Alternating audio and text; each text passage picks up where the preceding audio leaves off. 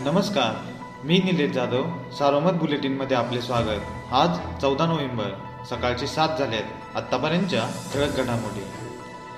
करोनाचा प्रादुर्भाव लक्षात घेता शिर्डी येथील जगप्रसिद्ध साई मंदिरात गर्भवती महिला व पासष्ट वर्ष वयोगटापुढील भाविकांना दर्शनासाठी करण्यात आलेली प्रवेशबंदी उठवण्यात आली असून असून कोविड लसीकरणाचे दोन डोस घेतलेल्या भाविकांनाच साई समाधीचे दर्शनासाठी प्रवेश मिळेल अशी माहिती साईबाबा संस्थांचे उपकार्यकारी अधिकारी रवींद्र ठाकरे यांनी दिली आहे.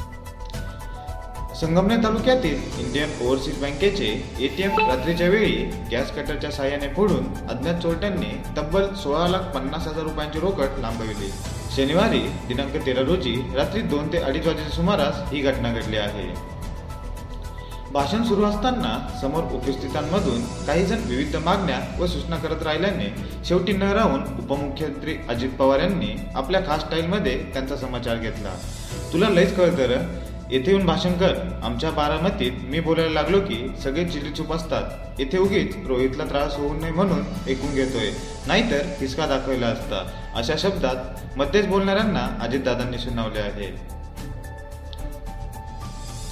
जेडपी कर्मचाऱ्यांची आर्थिक कणा असणाऱ्या जिल्हा परिषद कर्मचारी पतसंस्थेच्या निवडणुकीचा बिगुल वाजला आहे. एकोणावीस डिसेंबर रोजी मतदान होणार आहे. सोमवारपासून उमेदवारी अर्ज भरण्यास सुरुवात होणार असल्याने जिल्हा परिषदेच्या वर्तुळातील कर्मचाऱ्यांमधील राजकीय वातावरण तापणार आहे. जिल्हा परिषद कर्मचारी पतसंस्था ही जिल्ह्यात नावाजलेली पतसंस्था आहे. शंभर टक्के वसुली असणाऱ्या या संस्थेवर वर्चस्व राखण्यासाठी चढावड असते.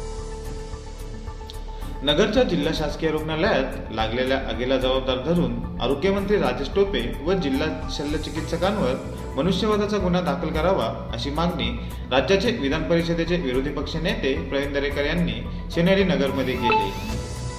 नगरच्या पोलिसांनी दबावाखाली फक्त आरोग्य कर्मचाऱ्यांवर कारवाई केली का असा प्रश्न निर्माण होत असून राज्यातील फायर ऑडिटनुसार तीनशे सदतीस रुग्णालयांचे अंदाजपत्र पाठवले असताना अद्याप एकाही रुग्णालयाचे काम सुरू नाही असा गंभीर आरोप त्यांनी यावेळी केला. या होत्या ठळक घडामोडी सविस्तर बातम्यांसाठी वाचत राहा दैनिक सारोमत किंवा भेट द्या देशदूत डॉट कॉम या संकेतस्थळाला. नमस्कार.